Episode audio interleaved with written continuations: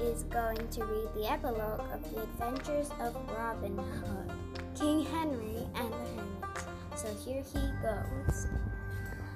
And yet I think these oaks at dawn and even will whisper evermore of Robin Hood, you good friar, you much, you scarlet, you dear little John. Your names will cling like ivy to the wood, and here perhaps a hundred years away, some hunter in daydreams or half asleep will hear our arrows whizzing overhead and catch the winding of a phantom horn. Tennyson the Foresters. After Robin Hood's death, Marian dwelt on Kirklees, Kirklees nun- nunnery, where she soon became prioress under the name of Matilda. And of the goodness of the prioress Matilda, and of how she was ever ready to help the sick and the afflicted, many tales were told. At the last, she died in a room where Hot Robin had died and was buried beside him under the greenwood tree. Little John, however, did not stay at Kirk- Kirklees. After he had laid his beloved friend and master in the grave, for some years he dwelt in Ireland, where his feats of archery are still remembered. Then he returned to England and was no more heard of, though his grave is still shown at Hathersage in Derbyshire.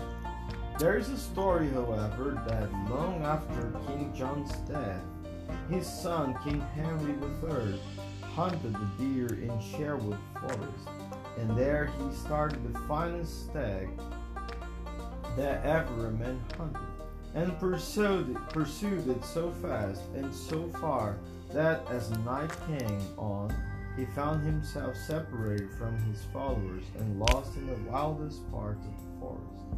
Wandering in search of a night's lodging, he came at length to a well-worn path, and following it, found himself at a little chapel, by which stood a hermit's cell. There was a light in the chapel, and entering the king found two hermits at their prayers.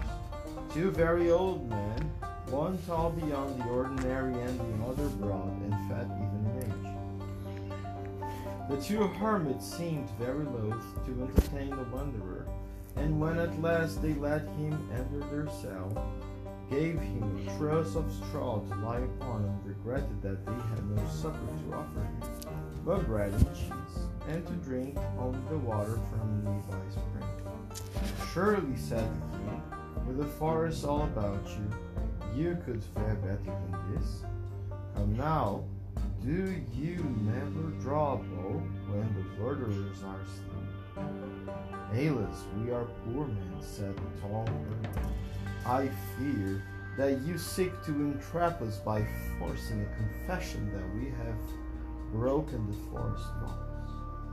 Never would I betray the man who gave me a good square meal tonight, said the king, for never have I needed it more. Presently the king bethought him of the flask of strong old wine that hung at his saddle, and after a little persuasion the fat hermit consented to drink of it with him and speedily grew merry. Then one thing led to another, and the two hermits brought out wine and ale of their own, and presently the board was heaped with venison pasties and delicacies of all sorts. Can you draw a good bow, Sir Huntsman? asked the tall hermit presently.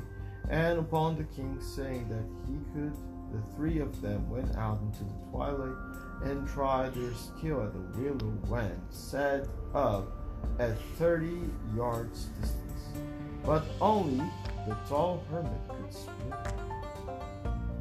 Later, as they sat drinking the king's wine, never have I seen such, such archery not being, nor being so well entertained in the forest. I could almost believe that we were back in the days of King Richard of the Lionheart, when both Robin Hood ruled in the forest of Sherwood, of whom so many songs are sung and so many tales are told. No, you any tales of that king of outlaws, that noble prince of thieves?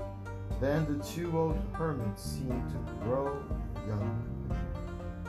And the morning came while they were still telling their guest of all that had chanced in Sherwood so long ago, adventures which they themselves had seen, in which they themselves had played a part. With the first light the king mounted on his horse, once more, albeit unsteadily, for he had drunk deep throughout the night, and rode away in search of his followers. But before he went, he turned to his two hosts and said, Reverend hermits, if I have not dreamed it, I supped last night in Sherwood Forest with Little John and Friar When he found his courtiers once more, the king told them of his strange adventure, and all marveled to hear of it. But though he and they sought long and eagerly, they could never again find their way to that hidden cell in Sherwood Forest.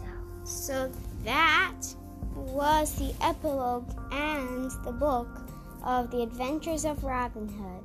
Bye, guys. See you later.